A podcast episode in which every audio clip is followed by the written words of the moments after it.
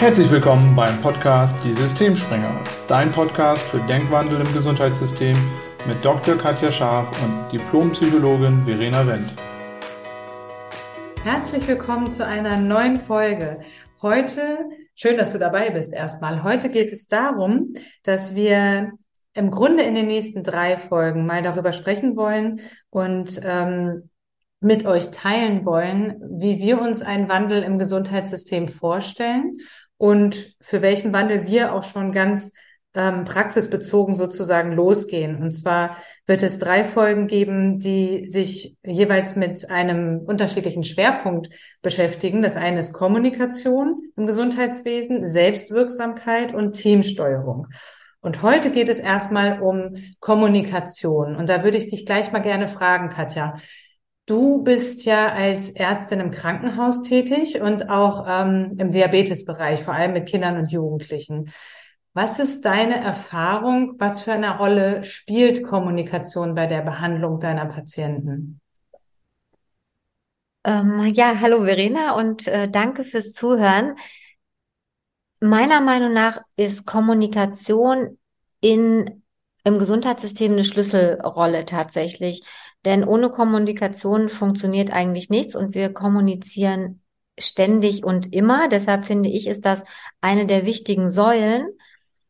Erfahrungsgemäß ist allerdings auch das eine Säule, die wir relativ selten stärken. Also unser Gesundheitssystem ist für mich eines der besten der Welt nach wie vor und wir investieren unglaublich viel in, in Forschung, ähm, in neue Produkte, wobei das auch nicht das Gesundheitssystem selber ist, was es macht, sondern das ist eher was, was von außen kommt durch Pharmaindustrie, durch Konzerne, durch irgendwelche Sachen, wo Geld steckt.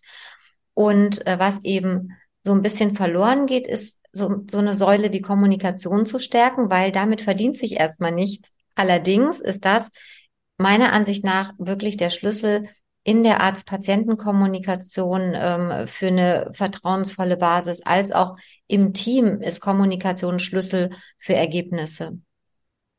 Ja, ja, spannend. Und wir hatten uns ja eingangs, ähm, wir besprechen ja die Folgen immer so ein bisschen vor, so ein bisschen drüber unterhalten, wie ist der Status quo und wo sehen wir Bedarf, wo, wo ist noch Luft nach oben.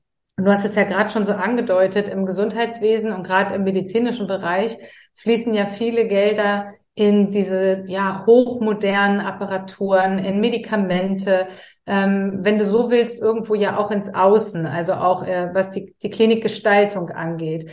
Aber relativ wenig Geld oder auch Energie oder Zeit fließt in ja die Menschen selbst, die aber letztlich das Gesundheitssystem ja ähm, maßgeblich prägen und die im Heilungsprozess der Menschen maßgeblich beteiligt sind. Und wo siehst du da Verbesserungsbedarf oder was konkret würdest du sagen, ähm, hast du in der Praxis erlebt? Ja, können, wo, wo ist die Luft nach oben? Was könnte verbessert werden? Also es ist ein schönes Beispiel, was du gesagt hast, als du gesagt hast, wir investieren viel im Außen. Für mich ist das immer so, äh, ein Krankenhaus, eine Arztpraxis ohne Menschen da drin, die da drin sich bewegen, sind das erstmal nur Wände. Das könnte genauso gut ein Hotel, äh, alles Mögliche sein. Das heißt, erst die Menschen drin machen es ja zu dem, was es ist. Das heißt, unser Gesundheitssystem basiert auf den Menschen, die darin arbeiten. Und es gibt Kommunikationskurse und ich kenne nicht alle, da gibt es sicherlich auch, ähm, ich sag mal, in Anführungszeichen gute, funktionale. Die Erfahrung, die ich gemacht habe, ähm, so wie du auch, durch die, durch die Coaching-Prozesse, die wir durchlaufen haben, auf unterschiedlichsten Weisen, ist, dass wir allerdings häufig dort an Grenzen stoßen, wo herausfordernde Situationen auftreten. Also da, wo wir vielleicht selber auch unsicher sind oder wo wir Situationen erleben, die uns selber vielleicht sogar überfordern und wo wir viel dabei bleiben, äh, zu gucken, ähm, also nach Fehlern zu suchen. Ne? Was ist mhm. gut, was ist schlecht, ähm, was kann ich anders machen? Und wir sind dann viel bei uns selber. Also es geht dann oft gar nicht mehr so um, um, um den anderen oder um die Sache, sondern wir sind viel bei uns selber, was prinzipiell normal ist, was auch, glaube ich, 90 Prozent der Menschen leben. Was allerdings häufig dazu führt, dass wir eben gerade in herausfordernden Situationen vielleicht nicht einen Ausweg daraus finden. Das heißt, wir hängen lange an solchen Situationen und das merkt man immer dann eben, wenn unterschiedliche Standpunkte aufeinandertreffen, dass es dann eher wie so eine, ne, ich habe recht, du hast recht, es geht um so Rechthabe-Diskussion oder es geht eben darum, eher sich ein schlechtes Gewissen zu machen. Wir hatten ja auch in anderen Folgen schon mal Fehlermanagement angesprochen. Das heißt, da finde ich, ist viel Luft nach oben, einfach zu sagen, wie kommuniziere ich in solchen Situationen und sich selber dann auch zu reflektieren, wie bin ich, nicht nur in der Situation, sondern generell eigentlich immer, dass ich in so einer Situation so kommuniziere oder so reagiere. Und da bin ich ganz von überzeugt, dass es tolle Tools gibt, das eben zu verändern. Und das hat mir gefehlt bisher in meiner, ich sag mal, beruflichen Laufbahn. Und ich habe auch noch nichts gefunden, was es irgendwie geben würde in der Richtung. Ja. Ja, es ist interessant, weil das geht mir ganz genauso. Also wenn du eine psychotherapeutische Ausbildung machst, dann kommst du ja um so ein paar Kommunikationsmodelle auch nicht drumherum und lernst die. Und ähm, ich, ich fand die auch durchaus hilfreich und konnte aus jedem sicherlich auch was mitnehmen. Aber so für die Patientenkommunikation hat mir da kein Modell, was ich zumindest kennengelernt habe, so richtig weitergeholfen. Ne? Also es gibt ja hier diese Schulz von Thun mit den unterschiedlichen Ohren. Wie kann man Botschaften aufnehmen? Wie kann man das hören? Und ich weiß noch, ähm, als ich angefangen habe zu arbeiten, habe ich immer ganz viel so mit Ich-Botschaften gearbeitet. Weil das haben wir halt so gelernt, ne? dass man irgendwie nochmal so deutlich macht, dass man eher in dich Ich-Botschaften spricht, also sagt so, ich ärgere mich darüber, dass du und ich wünsche mir von dir das. Und dann habe ich auch Paartherapien gemacht und Gruppentherapien und habe immer gemerkt, irgendwie ist mir das trotzdem um die Ohren geflogen und habe mich immer so gefragt, ja, so richtig gut funktioniert das irgendwie nicht. Und es hat eben auch eine Weile gedauert und letztlich war es auch eher die Coaching-Ausbildung, die mir so die Augen geöffnet hat, was mir noch gefehlt hat. Weil im Endeffekt, auch wenn du sagst, ich wünsche mir von dir, wenn es jetzt zum Beispiel dein Partner ist, dass du, keine Ahnung, äh, pünktlich nach Hause kommst, so. Und da steckt aber ein mega Vorwurf drin, den ich habe, dann kann ich das auch als Ich-Botschaft sagen. Trotzdem reagiert der andere erstmal ein bisschen angefressen und man hat dann trotzdem irgendwo einen Konflikt. Das heißt, in der Kommunikation, das hast du gerade auch schon so schön gesagt, es geht ja ganz, ganz, ganz, ganz viel erstmal darum, wo stehe ich?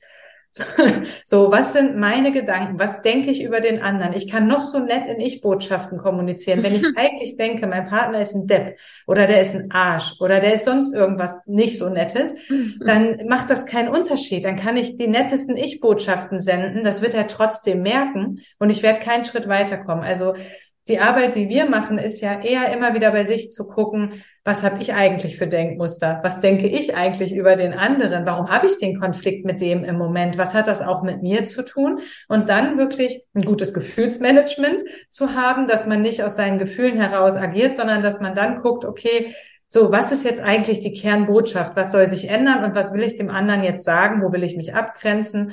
Oder was, was ist so ja eine wichtige Bedingung, die ich kommunizieren will. Ähm, aber das, das habe ich auch in der Psychotherapieausbildung so nie irgendwo gelernt und fand das total herausfordernd in den ersten Berufsjahren in so Gesprächssituationen, in Paartherapien, wie gesagt, oder Gruppentherapien, immer wo mehrere Menschen so zusammenkommen oder auch in so Teamsituationen, das kennst du bestimmt auch aus dem Krankenhaus, wo ich immer so dachte, oh Gott, wie gehe ich jetzt damit um? Und ähm, ja, da haben mir tatsächlich die Tools, die wir in der Coaching-Ausbildung gelernt haben, viel, viel mehr geholfen. Ja, also definitiv. Ich habe auch gerade so überlegt, ich ähm, war letztens auch wieder auf so einem Kurs, wo es auch um so Kommunikationstechniken ging. Die sind alle super gemeint und die mhm. funktionieren sicherlich auch begrenzt. Aber da ging es eben auch genau darum, formulier die Sachen positiv und, und fokussiere sich auf die, auf die Dinge, die funktionieren. Dem stimme ich auch zu. Aber jetzt mal so ein Beispiel aus dem Diabetesbereich. Da haben wir jetzt neuerdings, das nennt sich Time in Range. Das heißt, man guckt, wie sind die Blutzuckerwerte im, im Zielbereich, wie oft sind sie drüber, wie oft sind sie drunter. Und ähm, nehmen wir mal so ein Beispiel. Jemand hat, also das Ziel ist 70 Prozent im Zielbereich, jemand hat dann 30 Prozent, was völlig unzureichend ist für das, was wir medizinisch wollen ähm, dann kann ich natürlich hingehen und sagen, Mensch, super, du bist da, ne, hast das und das erreicht, weil vielleicht warst du vorher bei 25. Die Gefahr, die ich oft dabei sehe, ist aber, was derjenige hört, dem, der dir gegenüber sitzt, hört, ach guck mal, 30 Prozent super. Das muss nicht so sein, aber meine Meinung ist eben, oder mein Standpunkt, es bringt nicht immer nur positiv zu formulieren und die Sachen auszublenden, weil man sich vielleicht auch nicht traut, dem anderen zu sagen, was man wirklich denkt, weil dann hat der andere auch keine Möglichkeit für eine wirkliche Veränderung. Ja, dann komme ich vielleicht von 30 Prozent auf 35, auf 40. Es kostet aber wahnsinnig lange Zeit. Mhm. Und das heißt, was ich festgestellt habe, ist mit einer klaren Kommunikation und wie du gesagt hast, auch wirklich mit einer wertfreien Meinung über den anderen, bist du schneller und du kannst halt auch andere Sachen sagen. Also Beispiel heute jetzt wieder in der Praxis. Ähm, ich habe manchmal Eltern, wenn die so sehr hektisch sind und, und, und die Kinder sind gesund und die Eltern machen sie kränker, weil sie ganz viel gegoogelt haben, weil sie dann auch immer wieder betonen, ich bin ja auch vom Fach und ich bin ja auch, und dann denkst du so, okay, vom Fach. Und dann ist das vielleicht sowas psychiatrisch, psychotherapeutisch. Und das ist jemand ganz aufgeregt. Dann auch mal zu sagen können, so, und ich möchte jetzt mal, dass Sie mal kurz durchatmen. Sie sind schon auch ordentlich nervös. Sind Sie das immer? Also ich fände das anstrengend. Und du, und, und das ist wirklich eine Ebene und deshalb, das rate ich auch keinem, das einfach so zu machen, ohne es gelernt zu haben, weil ich meine, wir wissen, wovon wir sprechen. Wir haben viele Kurse dazu besucht. Aber ich bin so dankbar, weil das einfach, das ist eine ganz andere Ebene der Sprache. Ja, wenn dir dann jemand sagt, ja, gut, dass Sie das mal ansprechen. Ja, das ist bei uns wirklich so. Ich sage, wie anstrengend ist das für Sie auch, wenn Sie da ständig so in warum machen Sie das, ja? Und dann kommst du dahinter, ja, dann habe ich aber schon alles gelesen. Und ich hoffe eigentlich, ist es nicht das Schlimme, aber ich habe mich ja schon wenigstens damit beschäftigt. Und dann einfach solche Sachen so in Kommunikation rauszukriegen, das finde ich einfach, äh, macht unglaublich viel Spaß, hat einen anderen Effekt. Und wie du sagst, auch dann wieder so eher so bei sich zu gucken und nicht beim Außen zu suchen, ähm, was muss im Außen passieren, dass ich mich verändere, sondern was kann ich machen, damit sich im Außen was verändert. Und das ist auch viel Kommunikation. Ja, absolut. Ja, das, das finde ich total cool. Ähm, das Beispiel, was du genannt hast, mir ist dann, als du so erzählt hast, auch ein Beispiel eingefallen.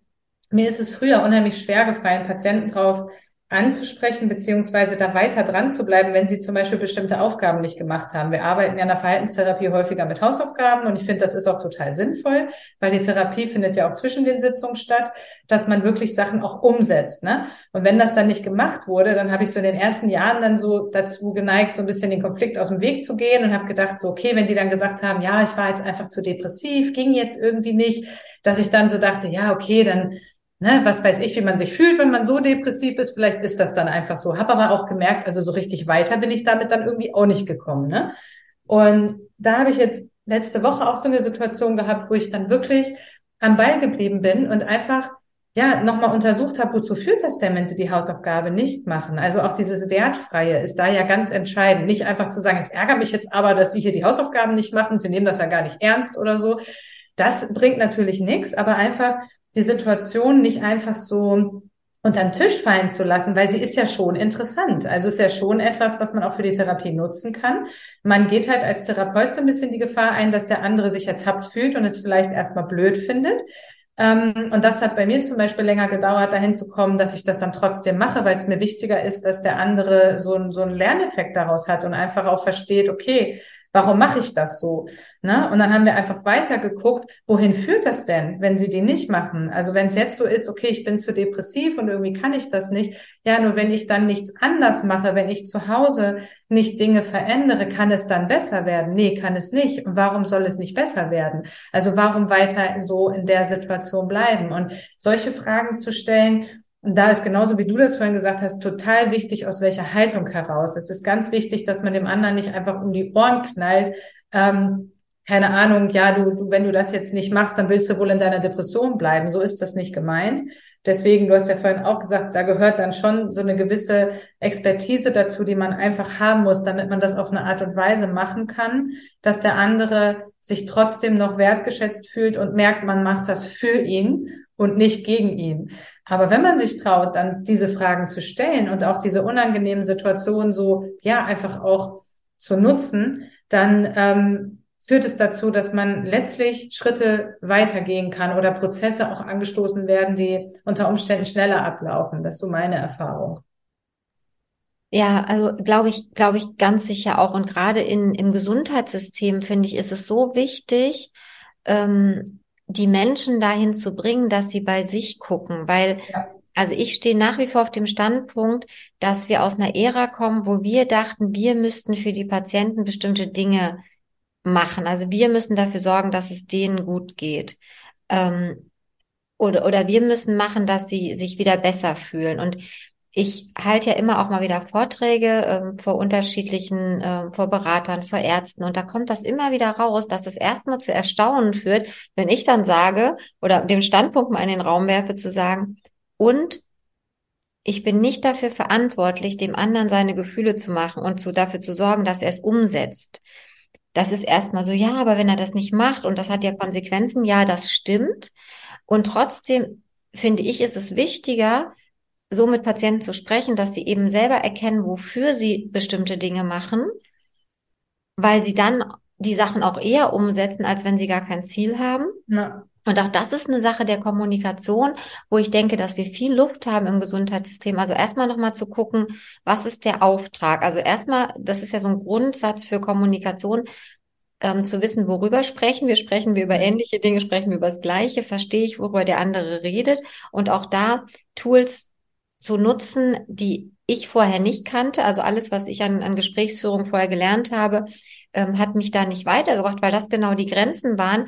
Man ist dann ausgestiegen, wenn es irgendwie unangenehm wurde. Mhm, wenn man das genau. Gefühl hatte, man tritt dem anderen zu nah oder der andere macht ein bisschen dicht, dann ist man nicht dran geblieben, weil man natürlich auch irgendwie dachte, oh Gott, das gefährdet die, die Arztpatienten oder die Mitarbeiter. Ähm, ähm, ja, Mitarbeiterkommunikation ähm, und vielleicht auch so das Miteinander und die Ebene. Mhm. Die Erfahrung, die ich mittlerweile gemacht habe, ist, wenn man da einmal durch ist, ist das aber wieder eine ganz andere Form der Kommunikation, nämlich mehr auf Augenhöhe. Man spricht dann wirklich Sachen vollständig an. Man kriegt viel mehr raus, was eigentlich los ist.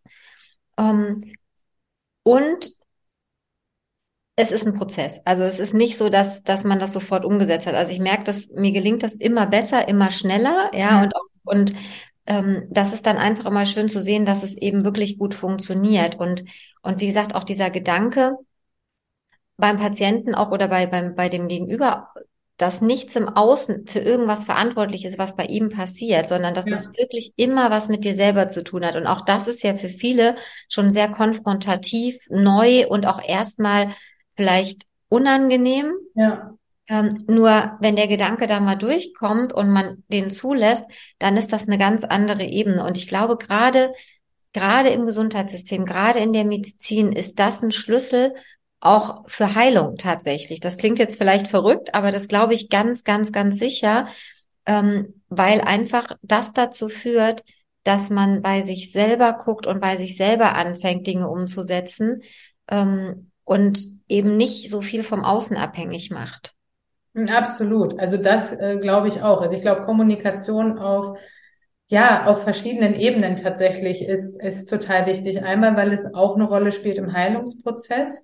Ähm, also zum, zum einen auch, wie die Behandler mit den Patienten sprechen, aber auch wie zum Beispiel die Patienten mit sich selbst sprechen mhm. oder wie die Patienten mit anderen Menschen sprechen, also Kommunikation auf allen Ebenen. Dann das, was du vorhin gesagt hast mit den schwierigen Situationen, wo es mal unangenehm wird, um auch diese Dinge so anzusprechen, dass man, ähm, dass man irgendwo ein gewünschtes Ergebnis hat, ne, dass es funktional ist für das Ziel, was man hat. Und dann haben wir jetzt ähm, ja in letzter Zeit im Bekanntenkreis so zwei Situationen ähm, gehabt, dass Kommunikation im Krankenhaus irgendwie total untergegangen ist. Ja? Dass wir einmal eine Situation hatten von einer Bekannten mit einem kleinen Kind, was irgendwie gefallen war und dann hieß es, ja, das ist wahrscheinlich Schädelbasisbruch, aber dann wusste keiner so richtig, was, was es ist. Und die hat wahnsinnig lange gewartet, bis irgendwie Untersuchungen gelaufen sind, aber es hat halt keiner mehr mit der Mutter kommuniziert, so dass sie sich natürlich irre Sorgen um das Kind gemacht hat. Im Nachhinein war es gar nichts, war nur eine Mittelohrentzündung und deswegen war nach dem Sturz irgendwelche Blutung aufgetreten. Aber da war so klar, so die Kommunikation, die hätte so einen Unterschied gemacht, wenn jemand hingegangen wäre und hätte nochmal gesprochen und hätte gesagt, so guck mal, ähm, das und das ist jetzt Stand der Dinge, mach dir keine Sorgen, selbst wenn es das ist, es kann jetzt nicht so wahnsinnig viel passieren, wir machen das so schnell wir können oder wie auch immer. Aber wenn dann eben eher so kommuniziert wird, ja, wir haben jetzt gerade keinen Arzt oder wir haben keine Zeit, das zu machen, das macht ja auch schon Unterschied für den Patienten, der dann total gestresst ist, was er sowieso schon ist, weil irgendjemand krank ist. Ähm, und das, das sind so Beispiele, wo Kommunikation ja auch einfach eine Riesenrolle spielt und oft in diesem sehr hektischen und ich kann mir das gut vorstellen im Klinikalltag, das ist ja immens, was Ärzte da leisten, ähm, dass das einfach auch oft zu kurz kommt.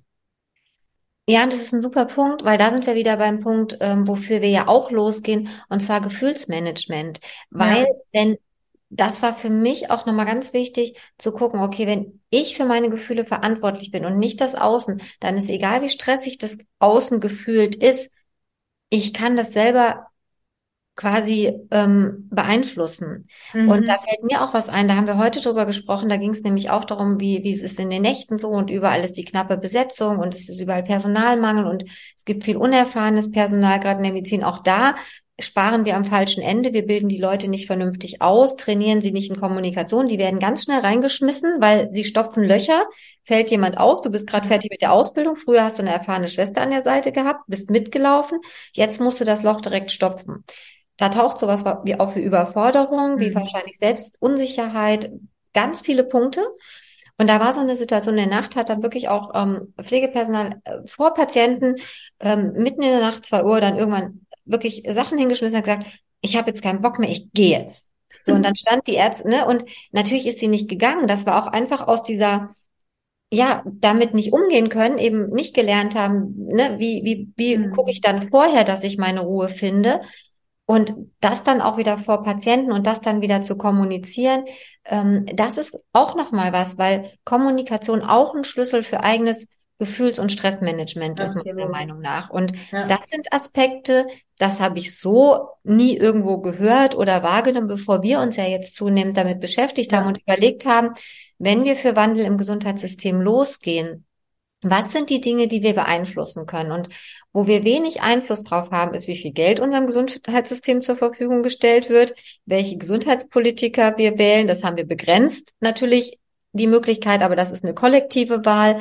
Das heißt, worauf wir wirklich Einfluss haben, sind ja ein paar Tools. Und mhm. das ist eben sowas wie Gefühlsmanagement, Stressmanagement.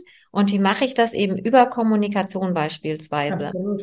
Und ich glaube, und da bin ich überzeugt von, wenn wir viele Menschen erreichen, die das eben bei sich integrieren und damit ja einen Unterschied in ihren Teams machen und das sich immer verbreitet, dass wir dadurch alleine schon einen Wandel bewirken. Einfach auf zwischenmenschlicher Ebene. Mhm. Und auch auf der Ebene, im Moment sind wir so dabei, Symptome zu behandeln und, und solange wir nur bei den Symptomen bleiben und nicht an die Ursachen gehen und auch da ist Kommunikation ein Schlüssel, wenn ich nicht weiß, worüber ich rede und ich nur Symptome behandle, da werden wir nicht gesund. Also da werden auch Patienten nicht gesund und auch da ist Kommunikation wieder ein Schlüssel, vielleicht so lange zu fragen, bis ich wirklich verstehe, worum es geht. Und auch das ist was, wo wir uns ja die Geschichte erzählen, dafür haben wir keine Zeit. Das ist vielleicht dann doch nicht mehr unser Gebiet. Also es gibt ja immer viele Gründe, warum man das nicht macht. Und wir beide haben ja jetzt die Erfahrung gemacht, dass wenn man ein paar gezielte Fragen hat und ein paar Tools nutzt, dass du dann durchaus in der Lage bist, diese No-Gos, die wir immer vorschieben, außer Kraft zu setzen, weil das nämlich Zeit spart weil das dann auch egal ist, ob es fachfremd ist, weil du kriegst es zusammengeführt, du verstehst es und du kannst ganz anders im Gesundheitssystem tätig werden. Ja, absolut. Ja, und im Endeffekt ist das ja dann auch gelebte Psychosomatik. Weil es geht einfach ja darum, dass man Psycho und Körper zusammenbringt, dass das nicht mehr so getrennt gesehen wird und behandelt wird und dass eben auch Ärzte diese Aspekte in ihre Behandlung mit einbeziehen können. Und das, die müssen jetzt kein Psychologiestudium machen. Es reicht wirklich, so ein paar Tools zu kennen und ein bisschen auch das Bewusstsein vor allem erstmal dafür zu, zu entwickeln, wie wichtig zum Beispiel Dinge wie Kommunikation sind im Umgang mit Patienten, auch für den Heilungsprozess. Ja, vielen Dank, Katja. War wieder total spannend mit dir, wie immer. Wenn du jetzt zugehört hast und dich das interessiert und du mehr erfahren möchtest, melde dich gerne bei uns. Du findest mehr Informationen auf unserer Homepage www.gesundimgesundheitssystem.de. Nächste Woche geht's dann weiter mit demselben Baustein, äh, mit dem nächsten Baustein der Selbstwirksamkeit. Und ja, wir freuen uns, wenn du wieder reinhörst. Bis bald. Ja, auch von meiner Seite vielen Dank. Und was Verena gerade unterschlagen hat, wir sind tatsächlich gerade dabei, Kommunikationskurse in dieser Form ins Leben zu rufen, weil es uns extrem bereichert hat und ähm, Kommunikation ja auch irgendwie Liebe ist und weil wir einfach wollen oder uns wünschen, dass wir diesen Wandel schneller vorantreiben. Und das gelingt uns natürlich auch schneller, wenn viele Menschen davon profitieren. Das heißt, auch wenn du daran Interesse hast, äh, wir haben die große Vision, diese Kurse zu evaluieren, zu akkreditieren ähm, weil wir wissen, welchen Unterschied sie bewirken können. Auch dann wende dich einfach an uns. Wir beantworten gerne deine Fragen dazu und freuen uns natürlich auch, wenn du unseren Kurs dann bereicherst. Bis dahin, viel Spaß und bis zur nächsten Folge. Vielen Dank, bis dann.